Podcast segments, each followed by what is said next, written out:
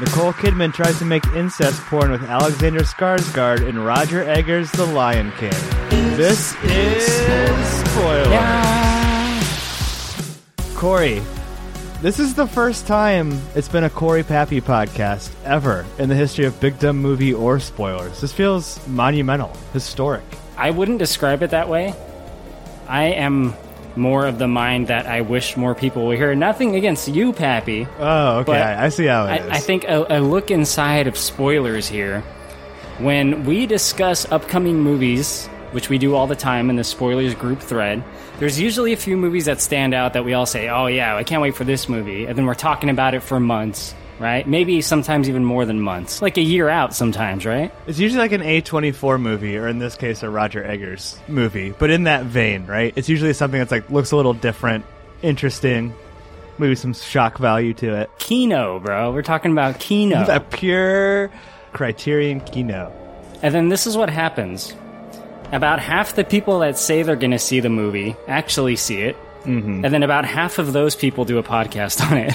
I'm always in that half, though. I'm always in that half. I saw this twice to get ready for this podcast. okay. Once in the theaters and once on a uh, camera from a site that Brett gave me, like 123movies.com or something This like movie that. has been hyped up by Josh, True. Stevie, True. and Mikey. True. I think even Brett might have mentioned something about this. That one I can't verify, but at least those three, and they're not here. Unbelievable. What do you think Brett would have given this? A yes?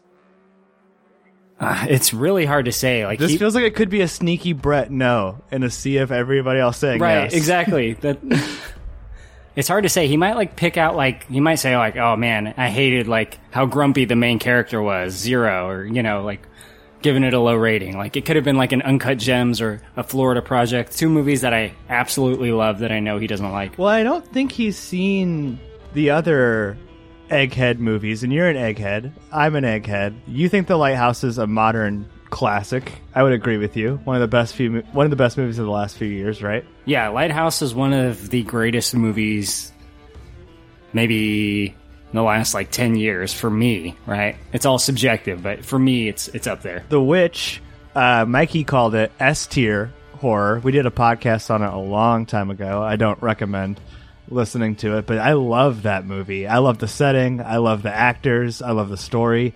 It's so creepy. And then we have Roger Eggers here, Korey, taking on what I called uh, a Hamlet, or as us cultured people like to say, Lion King like story. But before we get to the movie, real quick i think you said Yeah. roger i think it's roberts sorry, Robert Eggers. I wrote Roger in my notes.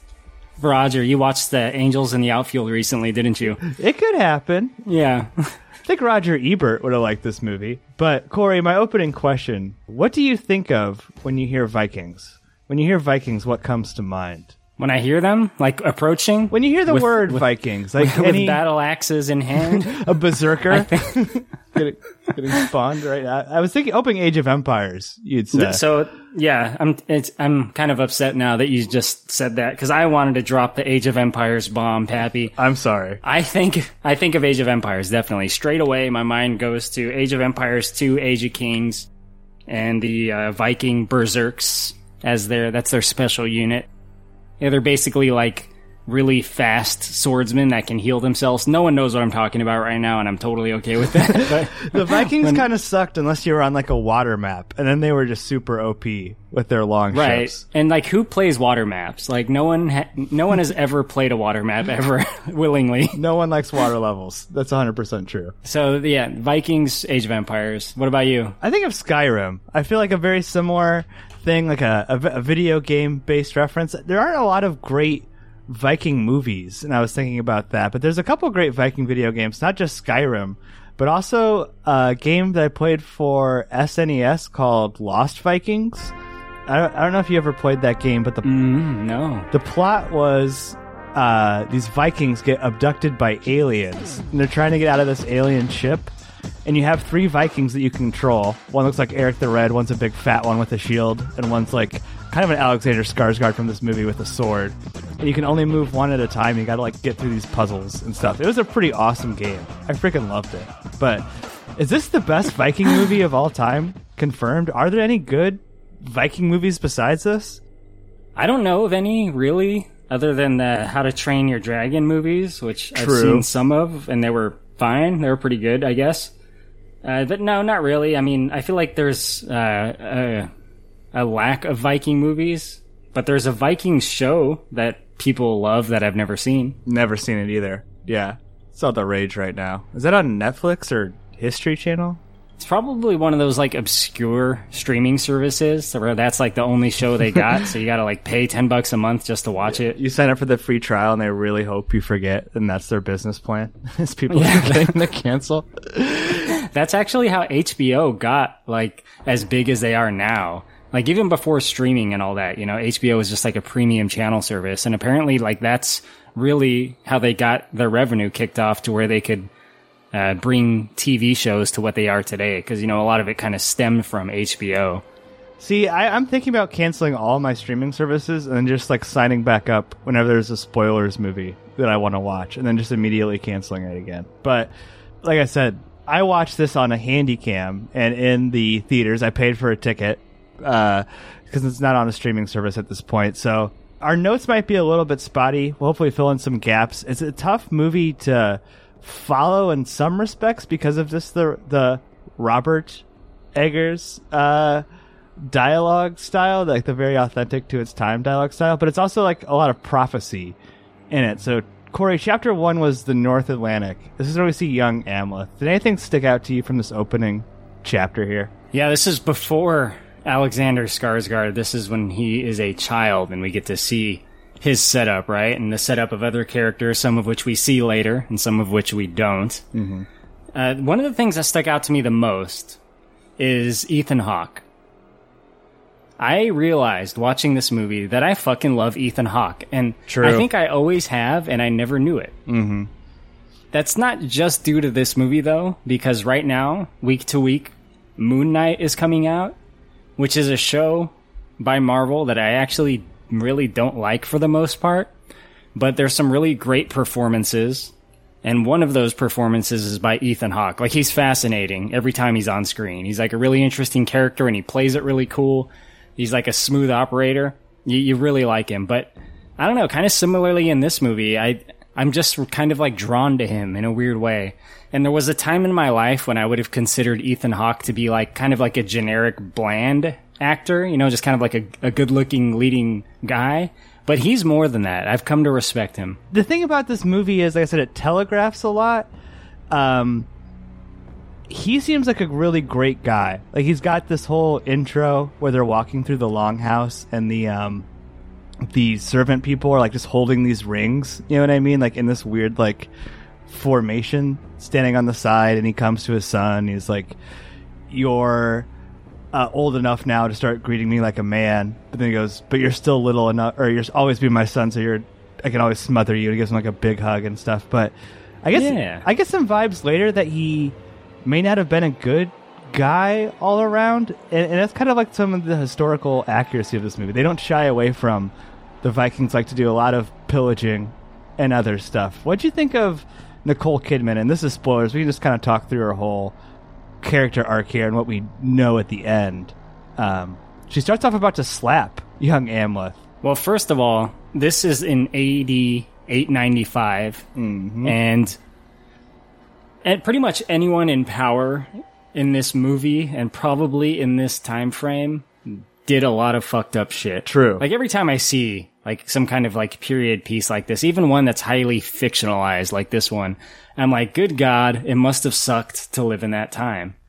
Cause the next thing you know, you're, you're just, you're at home one day. The next day you're just plucked out of your house and you're a slave now. Like, what are you going to do about it? Mm-hmm. So that's an aspect of it.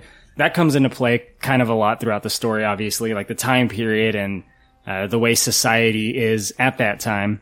Uh, but to answer your question, Nicole Kidman, who plays the uh, the main character's mother, at this point she's the queen, married to Ethan Hawke, who's like the king of his little, you know, patch of land. Uh, she seems like a supportive enough queen for the most part, right? She just seems like you know she's there, she's got his back. She kind of like counsels the king and says, you know, well, if you want my advice, here it is, kind of thing. And she supports him. Mm-hmm. But she's a crazy fucking bitch. Dude, she's insane. Like, big time crazy fucking bitch. And Nicole Kidman is awesome. I, I love her. She's like so good as an actress. And um, I'm, I mean, this is an example, but n- not just this movie. Have you seen the movie Destroyer? I have not. Dude, watch Destroyer. It came out like four years ago. It's a total transformation. Like, She is unlike any role you've ever seen in Destroyer. Mm-hmm. Um, but yeah, in this movie, she th- she has to like age up, right? Because she's younger in the beginning, because she's the mother of a the ten year old boy, and then later in the movie, she's the same woman, the mother of a forty year old man. Did they uh, did they like de-age her? You think? I I was I didn't really notice, but there were a few other aging aspects that I, I did pick up on. I didn't notice this one. I actually didn't really notice anything when it comes to that. I thought she kind of looked disappointingly similar between the two. In either watch, I didn't like get a big distinction between young Nicole Kidman and several years later, as the movie says, like older Nicole Kidman. But you're right; she's such a fucking terrifying character in this movie in a lot of ways. Like, like I said in the opening spoiler, she goes for the incest at the end of the movie. She's just kind of the one maneuvering the strings. What, what was some of the aging stuff that you picked up on though? Because I, didn't see much. Well, there was a, a very particular thing that I noticed. It's very specific, Pappy. It's with uh, Amleth when he cuts off his hair to like disguise himself as a slave, and he like hops on a boat and he heads to Iceland. And when he's there, when he's picked up as a slave, his hair is like long again, like it is earlier in the movie. Like it's very long. And then the that night, it's short again, like it was when he chopped it. So there's some inconsistencies with the hair stuff. That's the kind of little shit that I would have not have expected to happen or for even me to see in this movie. Not that it's a big thing, right? Because I'm obviously like highly scrutinizing this movie that I'm going to do a podcast on while I'm watching it. Yeah. But It's probably like one of the biggest downsides I can give this movie is that they they missed that thing. But other than that, you I mean, we'll talk about it. But I did really like it. Yeah, and I, I want to keep going on like these opening characters, but that, that's an interesting thing about this movie from Robert Eggers, right? Is like I don't know if you've seen kind of like the the narrative coming out of the weekend. We're recording this right when it came out. It, this podcast will not be coming out right when it came out, but the box office was super disappointing, and people were calling it a bomb. Do you feel bad for him a little bit? Because I definitely do. Because especially after like banger number one, banger number two, like his first two movies out of the gate. It sucks that like I don't. This movie didn't really have a chance coming out in April, still in this weird COVID time. You know what I mean? Like a- an unknown property, and I don't know how well it was marketed either. Even though we were all super into it. I mean, this movie is for people like us, Pappy, that like these, you know, people that like these kinds of movies, you know, more on the dark side, not necessarily uh, what someone would call mainstream, I think. An interesting thing about it, sorry to interrupt, but it was number three when it opened on the weekend. And then on Monday, it went back. er, It was the number one movie in the United States, and it has been during the weekdays. So it's like it's. I think you're right. Like people like us who might go to the movies on a weekday are more into this kind of thing. But sorry, you were saying something. Yeah, no worries. I, I don't like the fact that it bombed, obviously, because I do like this movie a lot. But I just mostly hate the discussion that comes out of that. Right. and you know what I'm talking about. Oh, it's just all Marvel movies these days, which is like such a fucking stupid thing to say. I was gonna argue with Stevie about that actually a couple days ago because he mentioned that like in passing in, our chat thread. And it, I, I don't think he meant anything by it. I don't think he actually meant that fully when he said it. But like, I really hate when people say that. To me, it's like when someone says something's woke. Yeah. It, it's just like, no, there are actual other movies. You just gotta go fucking see them, man. Like we all gotta go see them. I try to. I don't get to as much as I used to. But uh, a movie like this, that is, you know, by a director that I respect highly, definitely. Yeah, I feel like the people who say the Marvel movie thing, like that's not like a unique thought that they ha- they've had, right? They just heard somebody else say that, and then they're just kind of like parroting it, and then it becomes like this self fulfilling prophecy of like, oh yeah, the only movies we're seeing are Marvel movies, like, and, it's obviously not true. Yeah, and I felt really sad that this bombed actually because like you have this like amazing cast the set pieces themselves are way more intricate. But but speaking of the amazing cast, your boy Willem Dafoe, multi-time spoilers alumni at this point. Pretty small part, but I did want to talk about the court jester. Again, a lot of foreshadowing in this movie. Did you pick up on him saying like uh, the king's brother, what's the king's cup or something like that? Um, very ominous. Yeah, it, it was funny to see him in his first appearance in the movie, and he's like the court jester to Ethan Hawke's small kingdom. And of course, like the first thing he says is talking shit. But like he is so court jestery, right? Like before the king even said, like it's a jest, it's a jest. Like you know this guy's the court jester, right? He might as well have like the hat with like the three things hanging down with the ball at the end. He doesn't, but he might as well. He's juggling as he comes out of it. yeah, he, he's. I mean, such a great like. That's the other thing too about this movie, right? It's a lot of like the people who have made his movies great coming back, like Willem Dafoe, like Anya Taylor Joy. Um, who's the guy from The Witch? The dad. Uh, I don't remember his name. The guy with the super deep voice, but he's like the boat captain at the very end of the movie. Yes. Um, it just yeah, it sucks. It, it just sucks that this movie didn't do better. Um, especially because it's a movie that has a lot of like trippy visuals, and so next weekend, Doctor Strange: Multiverse of Madness is going to make literally a hundred times what this movie makes. But I loved the sort of tree of kings, those trippy visuals, the whole trip sequence that happens when they howl like wolves and Willem Dafoe feeds them acid out of bowls and he like puts his hand in his dad's body in the cut. Did you did you enjoy the trippy sequences? Yeah, yeah. I really like the what they established with this movie that it's not your like historical piece of uh of a Viking that you know had this particular story, went on this revenge quest. Like there, that's an aspect of it, but it, it's it's very much also in the mythos of Vikings, right? In in the the Nordic gods, Uh, Odin is mentioned more than once, but there's also like other aspects. There's like witches. There's many witches that appear throughout this movie. The witch herself appears in this movie. True. The Witch of the Wood is in this movie, but I mean, there's like a lot of um, supernatural elements. Like in the context of this movie, everything that these characters believe is true and real, right? Prophecies, mm-hmm. magic, the the Earth God, Odin, all of that. a piece of Norse mythology, right? Like this feels like a story that would have been passed down, but where magic is real and prophecies are real. But at the end of the day, it comes down to the strength and the resolve of the characters, which I like in this scene too. That we set up that one of the ways that Amleth he goes berserker mode, right? Like he does it here when he's howling. He does it later before the battle, and like obviously in the uh, at the gates of hell. Like that's how he hypes himself up to like have one last blow. So I, I like how it's like a through line for this movie. But like like Hamlet, the uncle marries the rightful king, and the son has to escape. We cut to the second chapter. The le- Murders. murders. Yeah, Yeah, they don't they don't marry each other. Oh, sorry. Did I say marry each other? I meant murder hmm. each other. Yeah. Thank you for that. they murder each other. I was thinking of Nicole Kidman's incest. It's not Well, that one, kind of one movie. guy murders the other guy. they don't. I- It's a one way murder. that would be a very interesting movie, though, if they married each other. But Korey, now we're in the land of rust. it would be the ultimate love story. the second chapter is by far the most Viking-y chapter, is what I have in my notes. While there's no guys in horned hats, we get some longboats, some Viking sports, some pillaging. Did you have a favorite scene from this part of the movie? Oh, we all have one favorite scene from this part of the movie. Everyone that has seen this movie has one favorite scene from this movie. Mm-hmm. Of course, I'm talking to you cinephiles out there. There's a moment where our, the hero of the story, Alexander Skarsgård as Amleth, is with his new Viking tribe, and they go on a raid or a mission or a battle, however you want to call it, but they essentially invade a fort, right?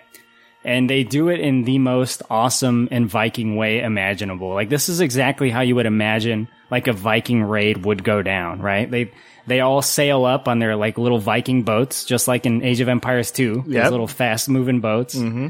You know, they go out, they kind of slink up, they got their like sword in one hand and an axe in another hand in some cases, and they just scale the wall, decimate everybody, and the way it's shot is a single take long action scene I mean, it's it's probably more than one actual take. Like you know how they mask a single take that goes on for a few minutes, but it's got to be what five six minutes of just following our main character through this battle as he like fights people, and you know we see people in the background getting killed, and uh, we just kind of follow along to completion of invading this fort.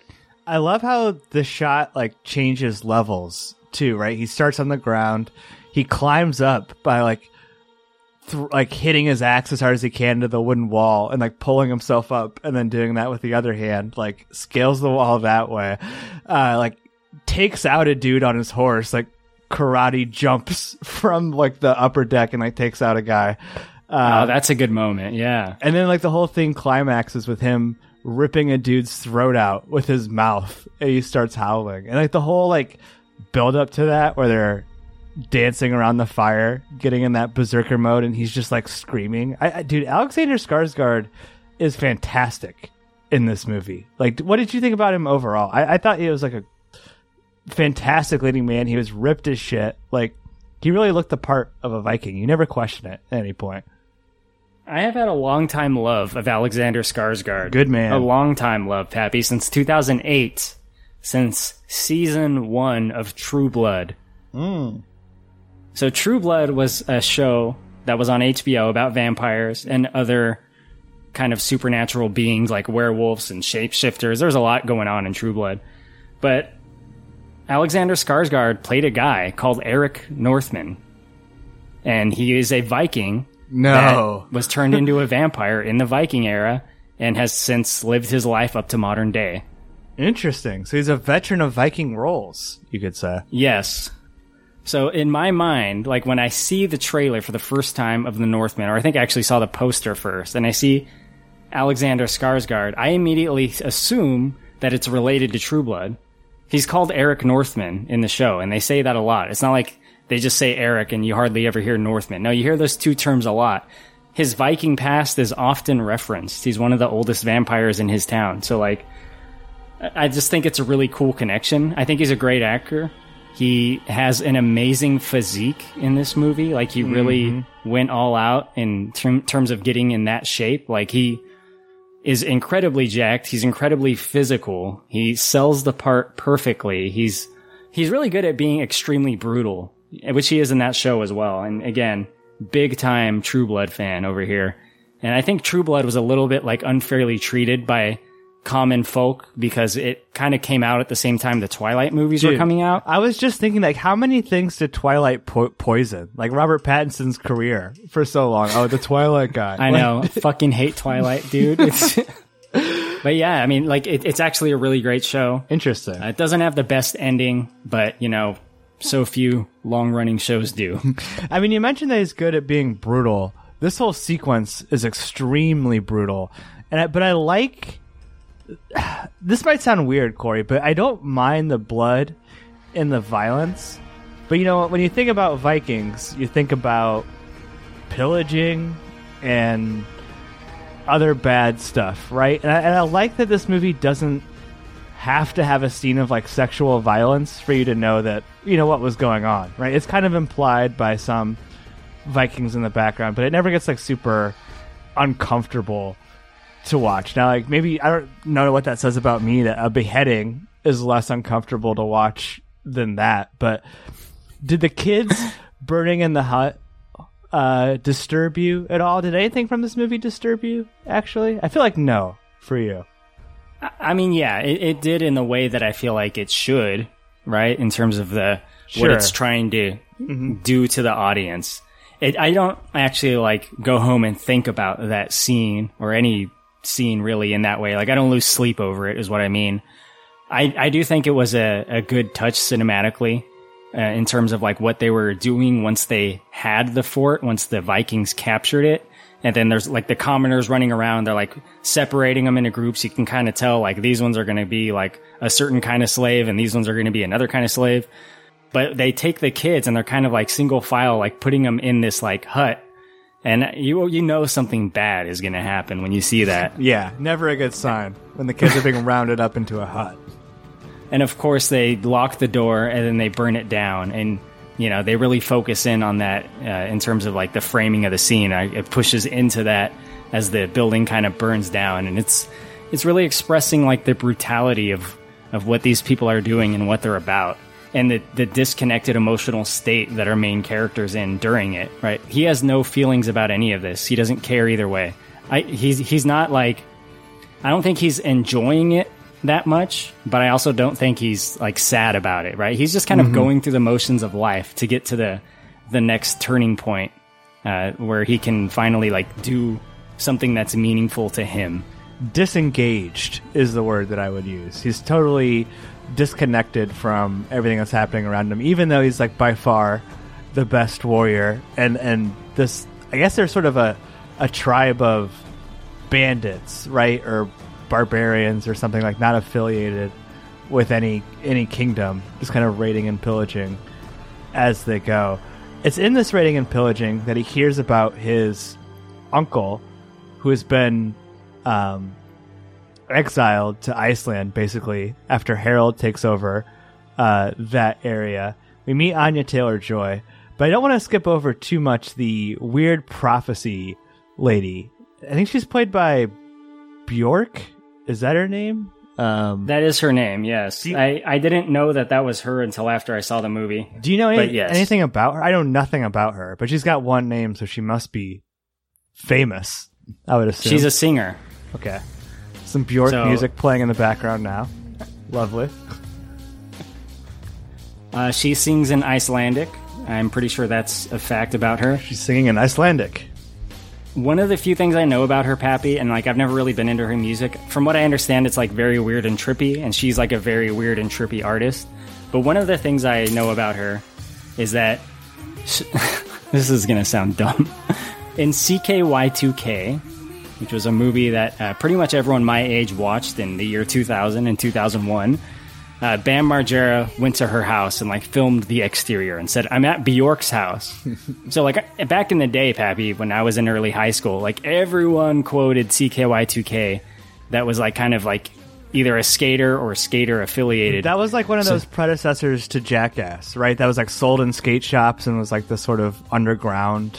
It was absolutely the predecessor Yeah. to Jackass. In CKY 1, they actually took out a bunch of footage from that and u- used it in the first season of Jackass because they didn't have enough footage to fill the season. So they actually just took some of CKY even. Um, but yes, a lot of the cast and crew came from that. But uh, I just remember in high school, people used to say, I'm at Bjork's house because that's in the movie. Yeah, I actually watched a documentary on Bam recently. That was really, really good, but also really, really sad. I think it was just on YouTube. I, I definitely recommend that. Um, yeah, send it to me after. That's my deal for sure. definitely will. But yeah, Bjork, I mean, to, to, not to get too sidetracked, because this tends to happen when it's a few people. This is what we love. This is pure spoilers. This is a Korey Pappy podcast. The stars have finally collided. Thank God. Also, Mikey might be joining the call later, so audience, stay tuned for that potentially. doubt doubt meme um yeah she's like a witch right so in this village that has been raided by the vikings she appears like in like a puff of smoke to our main character and and says a bunch of stuff that's hard to follow which kind of happens a lot in this movie there's Yes. a lot of like prophecy and wizards and well i guess they're not wizards witches is the term that's used in this movie but you know a lot of a lot of people that are uh, connected to magic and connected to the gods. She says some things about like his prophecy. She basically says like what he's going to do and how it's going to unfold in kind of a general sense, right? Like his quest for revenge. Mm-hmm. And there's a lot of did that happen, didn't that happen moments in this, especially when it comes to the supernatural. Like, it, it doesn't really make sense that she would be in that building at that time, save for if she had magic powers, which he clearly does, like Anya Taylor Joy does as well. They make the brutal passage to Iceland. This ship is getting fucked up as they go across the waters. It's absolutely ridiculous. The next chapter is the aforementioned Iceland, Korey. Th- There's a few things that stood out to me here. The first one might be my least favorite part of the movie, and I don't.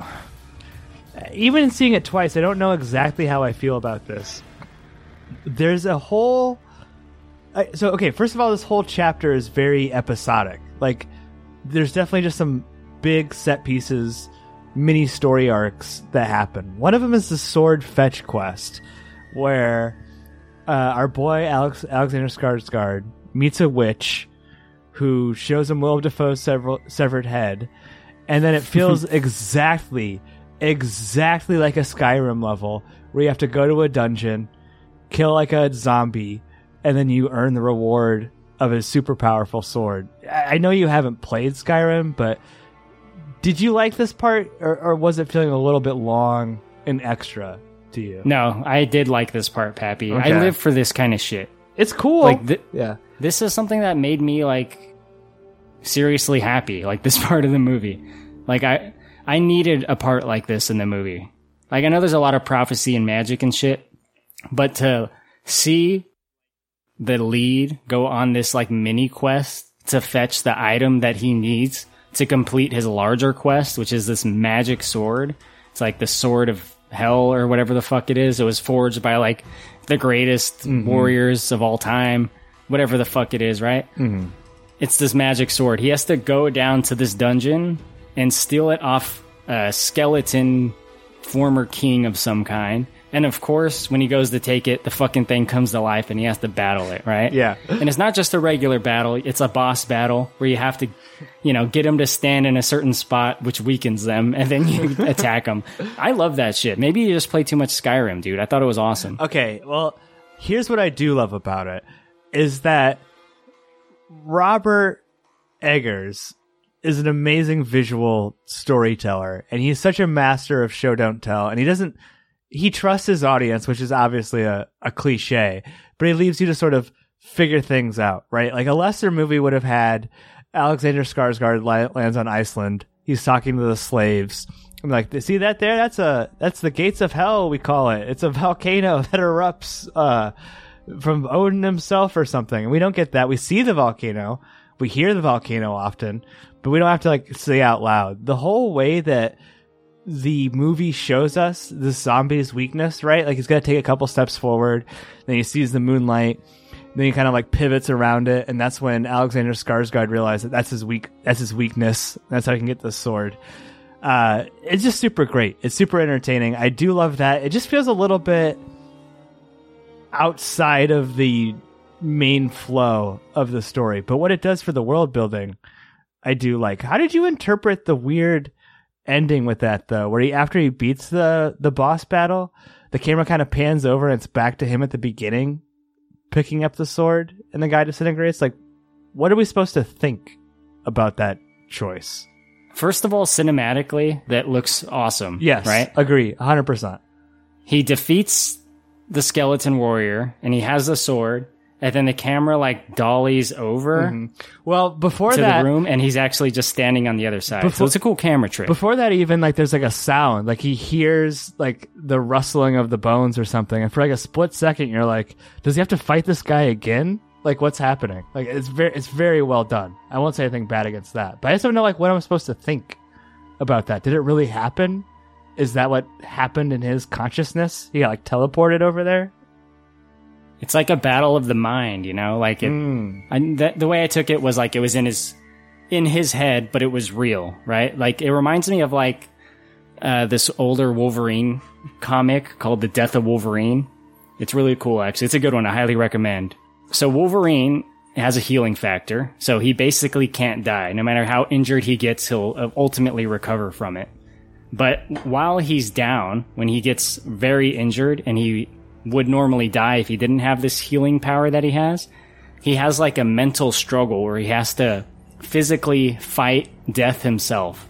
And in the hmm. comic, the premise is that he's getting weaker and weaker every time he does it. Like he's getting closer and closer to death because it's getting harder for him to win that battle. It's like a personification of death, like the guy from the Seventh Seal or like the Grim Reaper or something. Yeah. Okay. yeah.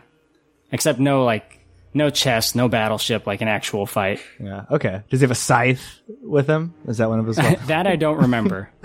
but I mean, it's a cool concept. Like your your internal struggle is uh, shown to be external. I think that's good. Yeah. And that is also on display in my favorite little side scene of this movie. I want to talk about the Kanakatakir, the sport that they play, which is just Oh, I just had it as stickball. stickball.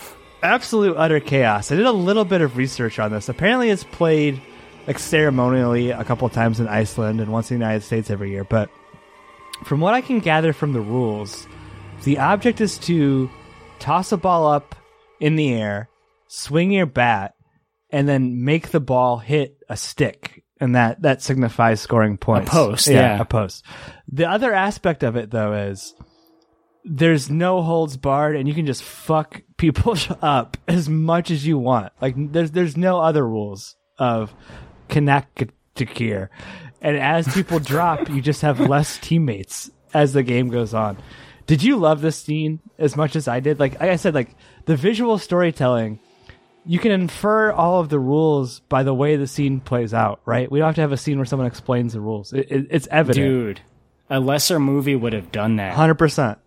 They would, like this people on the sidelines would there would have been a guy that's like, I've never seen this game. What is it? And he'd be like, Ah, yes, stickball, ancient stickball. One player has to do this, and like it would have shown him doing it while they were explaining it. You don't need any of that. It's just toss him in and see what happens. Okay, you get it, right? Like it's it's obvious enough. I, I'm glad that they don't add exposition for dumb shit like that, especially if it's uh, irrelevant to the greater story, right?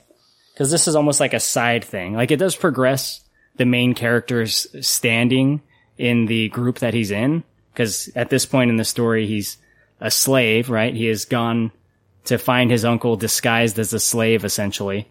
And because he wins the game for them and he saves a kid, like his his rank in the in the group of slaves has become higher, so he has more freedoms and stuff. But the game itself is is great. You know, the, the other team has some like huge guy, and he probably just like decimates them every time. Mm-hmm. But the Northman, the main character, uh, Amaleth, like he is fucking like the goat of of these like Nordic hero types of of Vikings. He's like the quintessential goat Viking. the way he defeats the this mini boss in the game is headbutting him to death.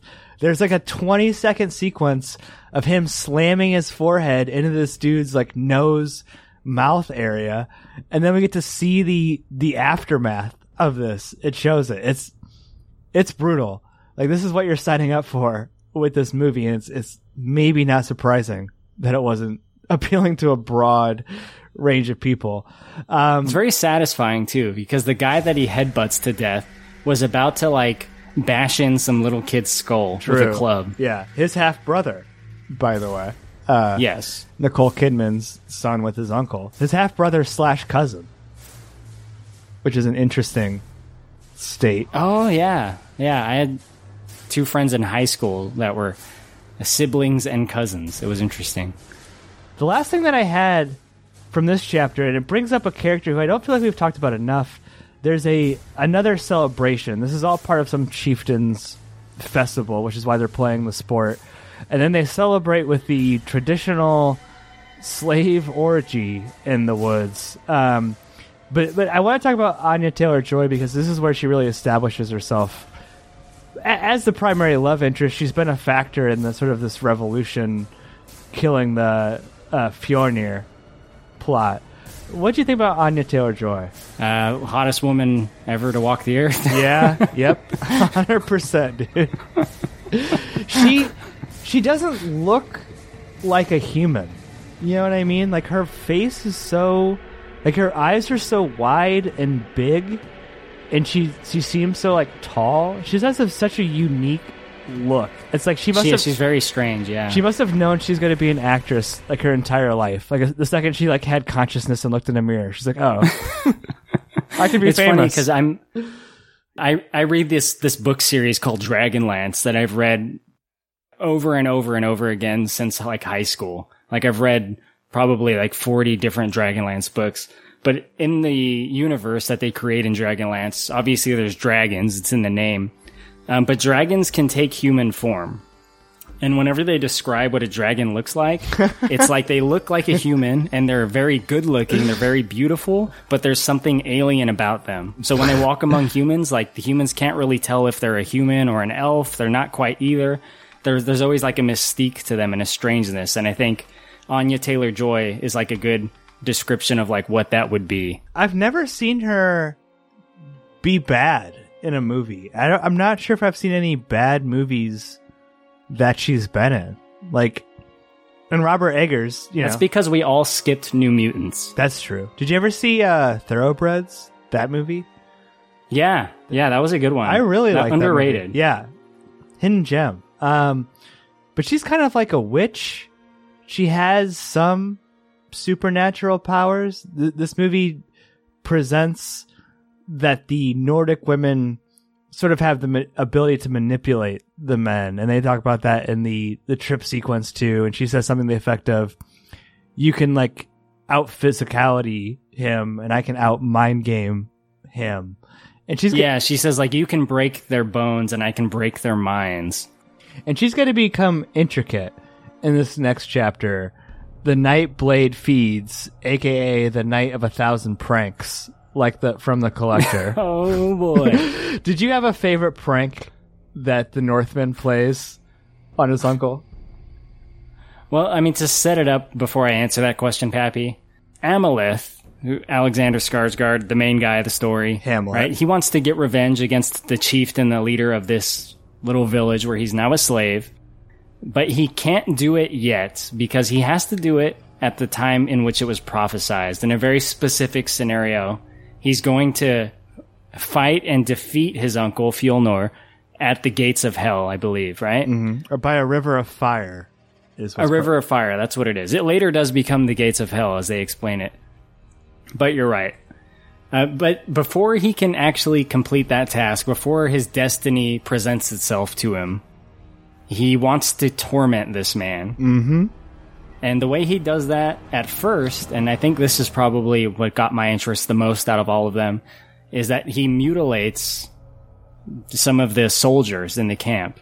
Right at night, when they kind of like walk out to take a piss or whatever, he'll sneak up on them, he'll kill them off screen, and then the next day we see the aftermath, which is pretty much like mangled corpses, but not not just mangled, I should say. He actually chops them up and like it's almost like he creates like an alphabet on the wall with their limbs, He- right? He does an arts and crafts project with their bodies. yeah.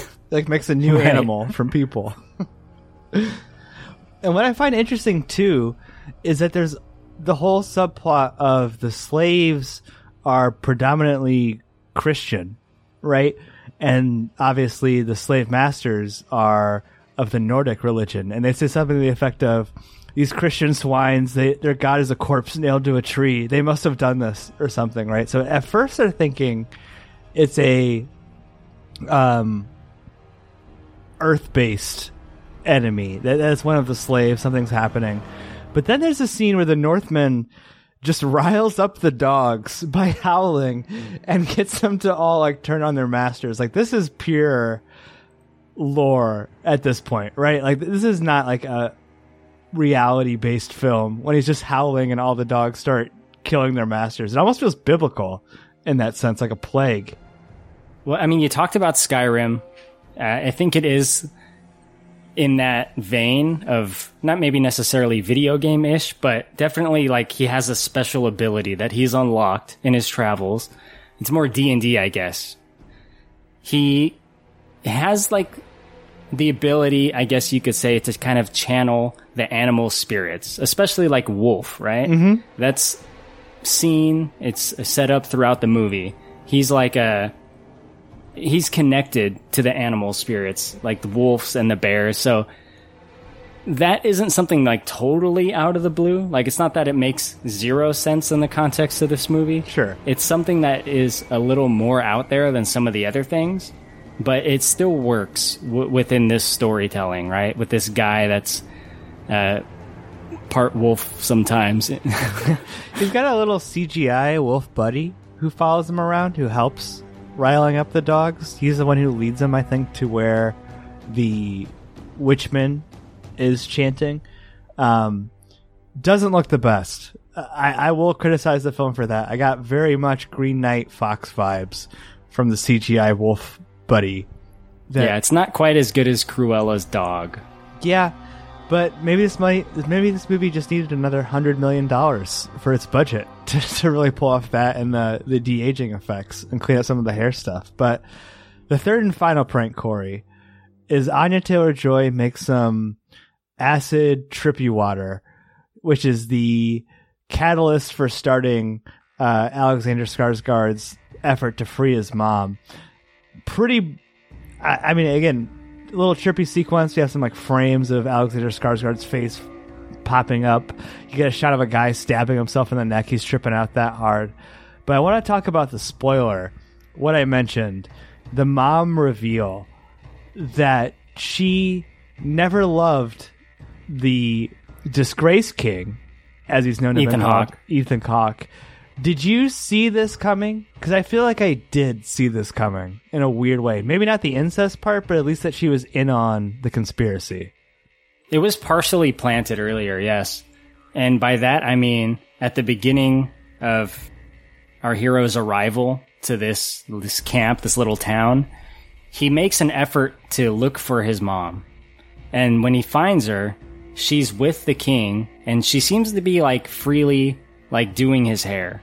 She doesn't look like she's disturbed by it or she's unhappy there. She looks like, you know, she's with a man that she loves and she's helping him do something. Mm-hmm. Right? It seems very husband and wife. So I either got the impression that she was in on the Ethan Hawke King death or that she's just kind of like acclimated to this new life and has accepted it. But either way, I did kind of predict that she wouldn't be wholly in on the hero's plan here to get his revenge and quote rescue his mother because that's what he wants to do. Even before that, when Ethan Hawke comes back from the the battle that happens off screen when he's arriving in this movie, which when the Viking ships are like approaching that town and the scary music is playing, and then you see young Amleth uh, up there smiling. It's a great misdirect, but he comes back from this battle. He's injured, and he's lamenting the fact that he might not go to Valhalla if he doesn't die in battle. And Nicole Kidman says something to the effect of, "Oh, don't worry." I think he'll die on the field of battle, and like smiles or something. It's like a little bit Yeah, ominous. you'll do just fine. Yeah. I predict he'll die very soon. Um, But in regards to the confrontation, though, with uh, Amaleth and, and his mom, when he reveals who he is, like, I'm your son, I'm here to rescue you, I'm Luke Skywalker, he says, you know, his whole plan and everything, he spills it, and she is basically like, No, your dad uh, got me as a slave. Uh, I never actually wanted to have you. That was forced on me, etc., etc and you know he doesn't really believe her he's kind of like in shock this is definitely like not what he's had planned out in his mind for the last three years and he says to her the exact same thing that Eowyn says to Grima Wormtongue. Do you remember? Uh, no, I don't. He says, "Your words are poison." True. Yeah, he does say that. Direct Lord of the Rings quote. probably a reference. Th- this story feels, I mean, obviously the Hamlet thing that I mentioned earlier, but it feels Shakespearean and like Greek mythology based, right? Like even down to him, like his mom wanting to bang him, which is a little weird. Not weird plot point. Like it's not unexpected from a Robert Eggers movie, but for a movie that's meant to appeal to wide audiences, Yeah, I mean, she doesn't just like say like, "Hey, do you want to like bang?" No, but it's it's, it's it's she kisses him extensively for a while. Yeah, I, her she's like a crazy person, and it's really revealed in this ex- dialogue exchange, which is a really hi- great highlight of the movie, by the way. But she basically says like, "Look, if you kill my husband and you kill my son and you take over this land, then I'll be your queen." Well, it's kind of in this character motivations. Like she is a crazy bitch, but she was also a slave and then sexually assaulted and then conceived a child in that who she didn't want. You know what I mean? So like Allegedly, allegedly, but like all of the motivations of the characters kind of make sense, and there's no real super good guy here, right? Like knowing what you know, what she what she says, which may or may not be true, is the Uncle Fjolnir really that bad of a guy? You know?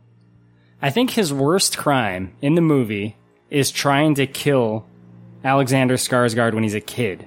True. And that was signed off by the mom. And the whole reason it was signed off by the mom was so that the events of this movie, which happen, don't happen, right? She doesn't want him to grow up and come and try to get revenge, which is exactly what's happening now. But that ain't fucking cool. I mean, none of the leaders, like I said, in this time, uh, this this area of time in history, or in this movie specifically, are really great. Like they are slave owners. They treat people like shit. They do other unsavory things. You know, that's just the way leadership goes in this movie. So it's hard to say if like one better than the other. I will say this: I am behind the hero uh, throughout the story. I do want him to succeed. A hundred percent. Even when he's faced with, you have to choose between loving your uh, family or taking revenge on your enemies. I'm still 100 percent with him at that point. Yeah. I, I had a question for you, actually. Yeah. I mean, we're going through it beat by beat. We might have already covered it. What's your favorite part of this movie? I think my favorite part is the sports scene, the whole cat Katnikir or whatever it's called, because I've never seen anything like that. The way that it see like, like the rules are so obvious to you, having only watched it for like less than five minutes, it, it becomes like obviously apparent.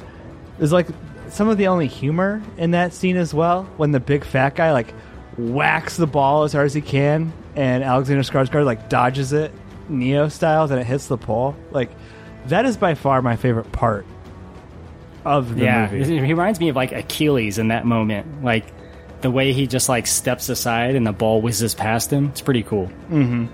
I do. I, I think this chapter is pretty good, though, as well. It, it's one of my favorite chapters, except for this other piece of fat, which I don't really like and don't necessarily. I don't know. I go two ways on it because it, it's really good world building, and the fact that if you take the heart of someone that you kill, they're limited to whatever afterlife they can have, right? But at the same time, Korey, he's kind of like half-assedly freed by a bunch of crows after this plot point. You know what I'm talking about, where he like kills his stepbrother, takes his heart, and gets captured from it. It's a little bit. Again, it feels a little bit fat to me. I could see it that way. Yeah, Uh, trying to like defend it. I guess maybe a little too hard. I would say that this whole movie is based on on fate essentially.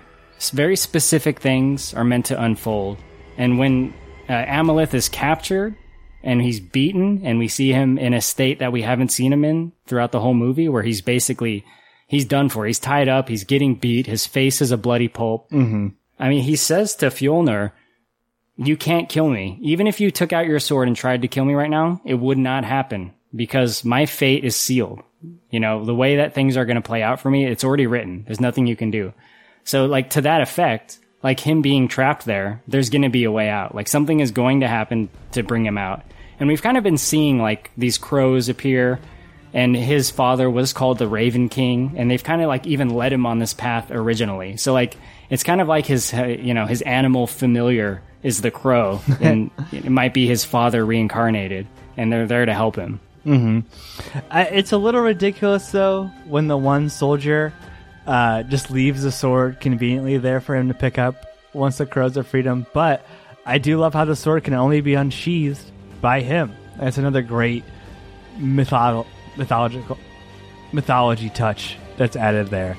Um, I think the last thing in this chapter that I wanted to mention was sort of the revenge that happens. There's a little side plot where him and Anya Taylor Joy go have some romance in some hot springs. He finds out that he's having twins. The girl will be a girl boss and become the queen of this She will be Rey. Skywalker, Yeah. and everyone will love her.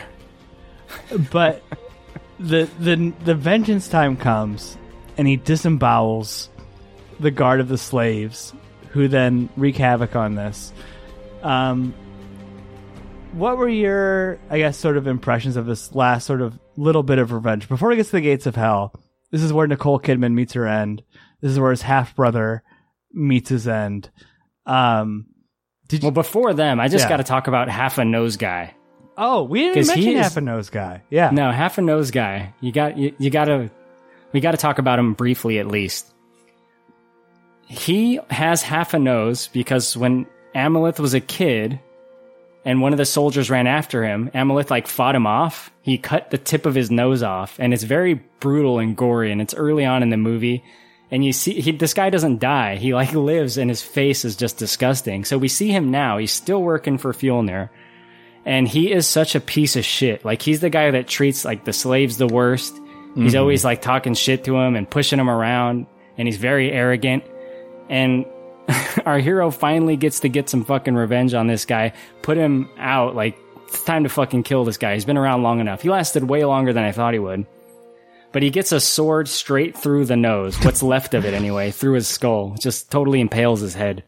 It's so perfect too, and it's a it's a great sort of through line for this movie too, right? The half a nose guy that he lies and so that he says that he drowns in the water.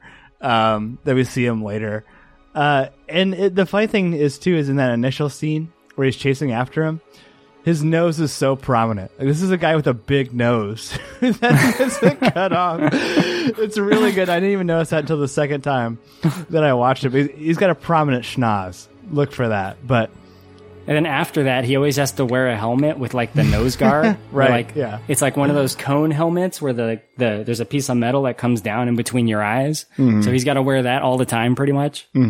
And that whole sequence too, right? Is because like this is happening by the cover of night, and there's all this sort of um, supernatural scare around who uh, Amleth is, and he like puts out his torch, and then like, comes around the corner and grabs him. And that whole sequence is also really well shot. I think it's also kind of like a one take where we see him like sort of pivoting around this building. Um, but Korey, we're at the end of the movie. The gates of L, Hell, H E L. I really like the volcano fight. Like I said, I like that he goes full berserker mode. It's kind of a through line of him learning to build his rage and being able to challenge that. It's a little dark. It's a little hard to see, which probably makes sense if you're fighting at a volcano. Um, what did you like? What did you think about the conclusion of this movie, the dramatic climax? It ended the only way it could end, right? I, I wasn't sure if they were going to hit me with some kind of surprise here, where like maybe the hero just dies and there is no prophecy, right? It's like life is, you know, what you believe you think is true, but maybe ultimately uh, you're in control of your own life. But uh, no, it's it sticks to its roots of the the theme of like fate and uh, you know his destiny and his quest for revenge. It's a good fight. Very uh, Revenge of the Sith, Mustafar, of course. Yeah. Uh, the two guys are completely naked, and their uh, dicks are obscured by smoke that will come up occasionally. But you see some cheeks. Convenient smoke covering the dongs constantly. Yeah, not enough dongs. Good amount of cheeks.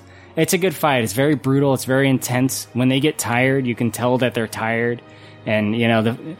It's not an easy environment for them to fight in, and you get that sense too. Like that's weighing them down. Plus, Amalith is like hurts badly mm-hmm. during this fight. It's like it reminded me of the end of Gladiator when Russell Crowe fights Joaquin Phoenix, mm-hmm. and like you know the hero would win for sure easily, except he's super hurt. So that's like a factor to consider because when he his well he killed his mother and she got like she nicked him with the sword.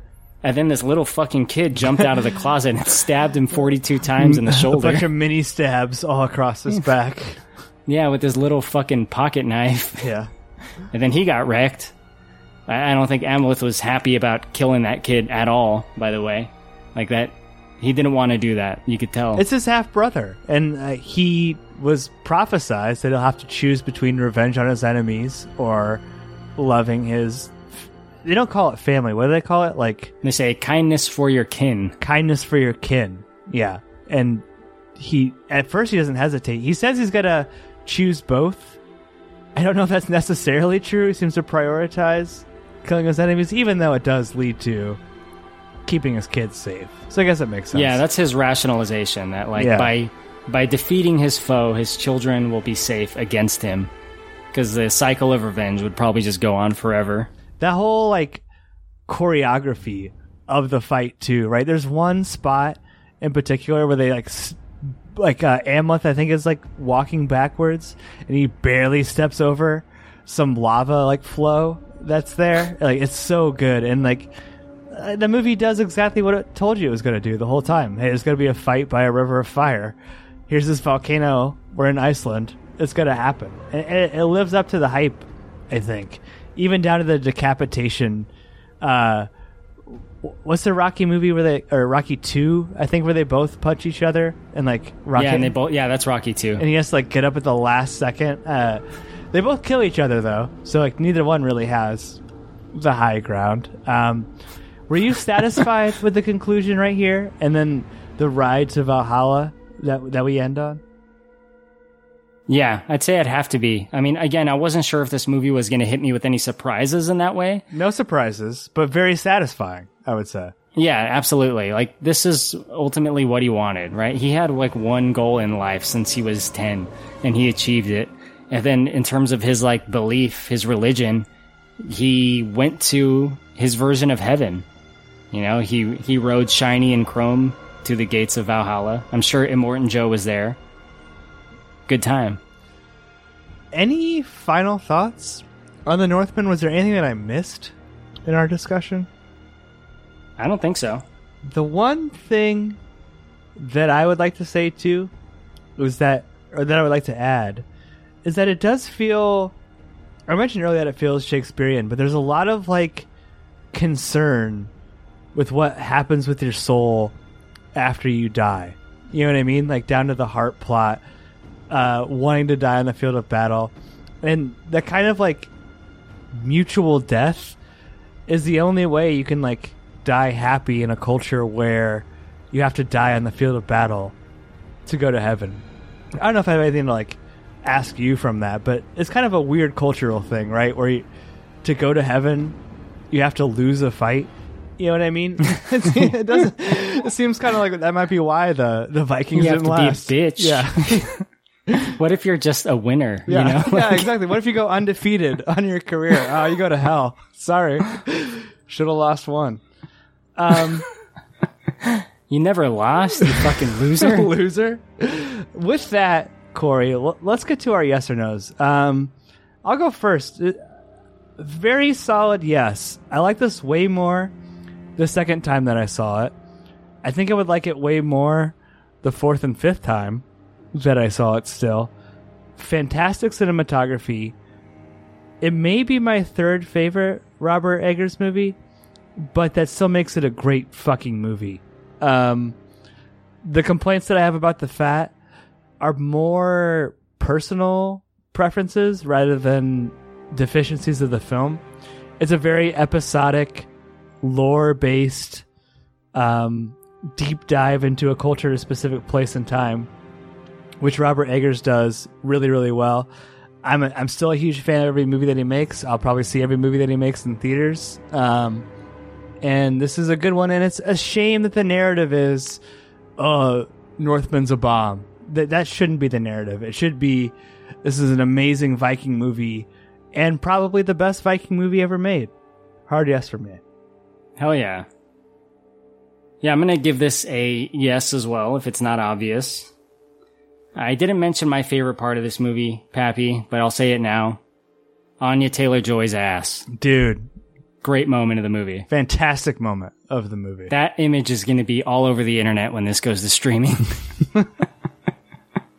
no, but being serious, this is just, uh, I don't know how to describe these kind of movies, but I like these kind of movies. I always struggle with that.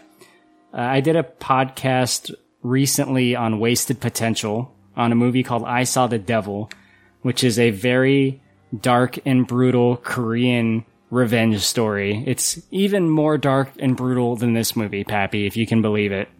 It's probably one of the most brutal movies I've ever seen. Uh, but that kind of movie, in my mind, is lumped in with this kind of movie, and not just because they're centered around uh, someone's quest for revenge. There's just something about the grittiness of these movies that is it just speaks to me. It's something I like, and I need to get my vocabulary in order because I really don't like the word gritty because people use that to describe Zack Snyder's movies. Mm-hmm. Say, "Oh, it's so dark and gritty," but like I don't feel like that's that's really appropriate. You know, like Batman v Superman. It's a very dark and gritty superhero movie. Like, okay, whatever. Like this is an actual dark and gritty movie. Again, next time you hear me, Pappy, I'll have better terms to describe a movie like this. But Robert Eggers is a just great filmmaker. Obviously, this isn't as good as The Lighthouse, but that's not a knock on the movie. The Lighthouse is a fucking masterpiece. It's one of the greatest films, again, that I've seen in the last 10 years or so. Maybe five, but I, I'll go with 10 for now. This movie is also great. Really great performance from Alexander Skarsgård. I really buy him in this role. I'm glad he's still doing these really physical roles that he's been doing for a long time since True Blood 2008, as far as I know. Great physique, cool story, great mythology, uh, great actors. Ethan Hawke continues to surprise me. Nicole Kidman is a crazy bitch Yep. in the movie. Uh, but yeah, I just like it. It's my kind of thing, man. It really is.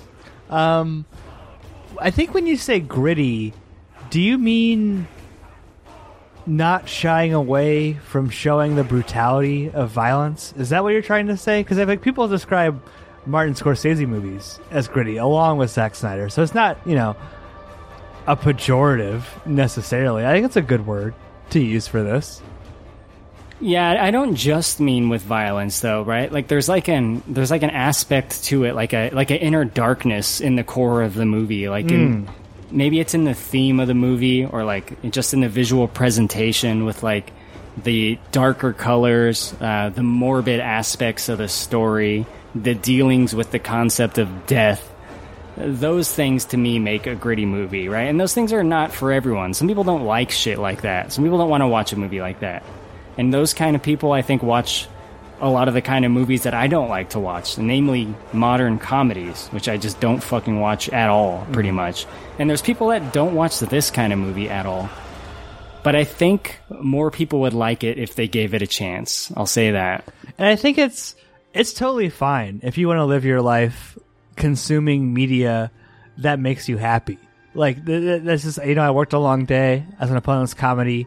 That's gonna make me laugh. I can turn my brain off. I know how much you hate that for an hour, but this is not the kind of movie that makes you turn your brain off.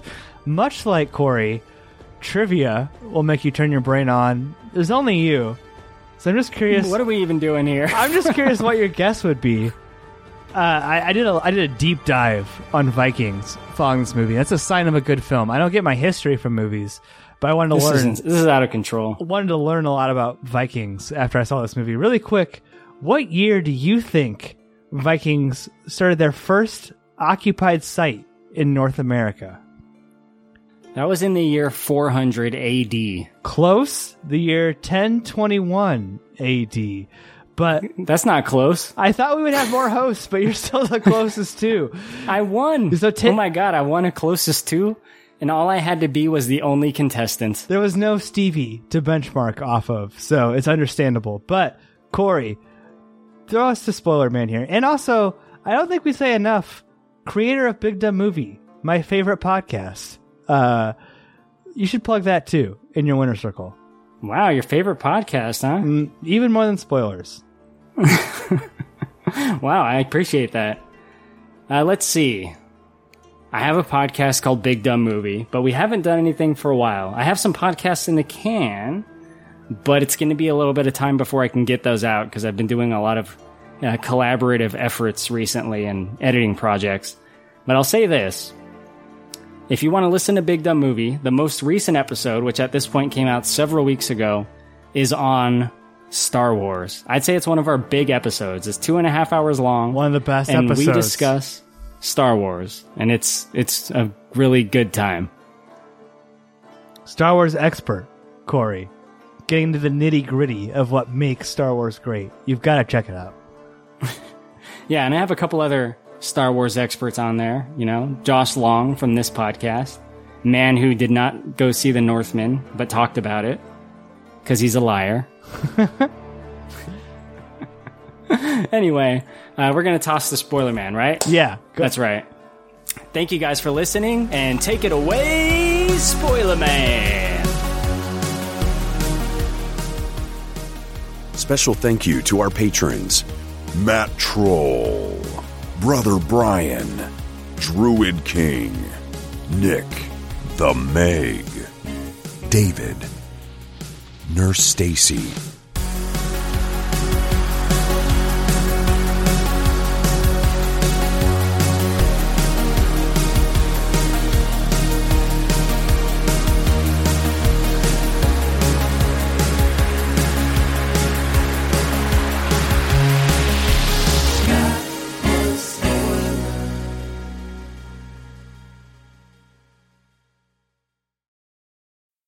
One sec. I'm going to come back and answer that. Edit this Yeah. out. Yeah. That was spoilers.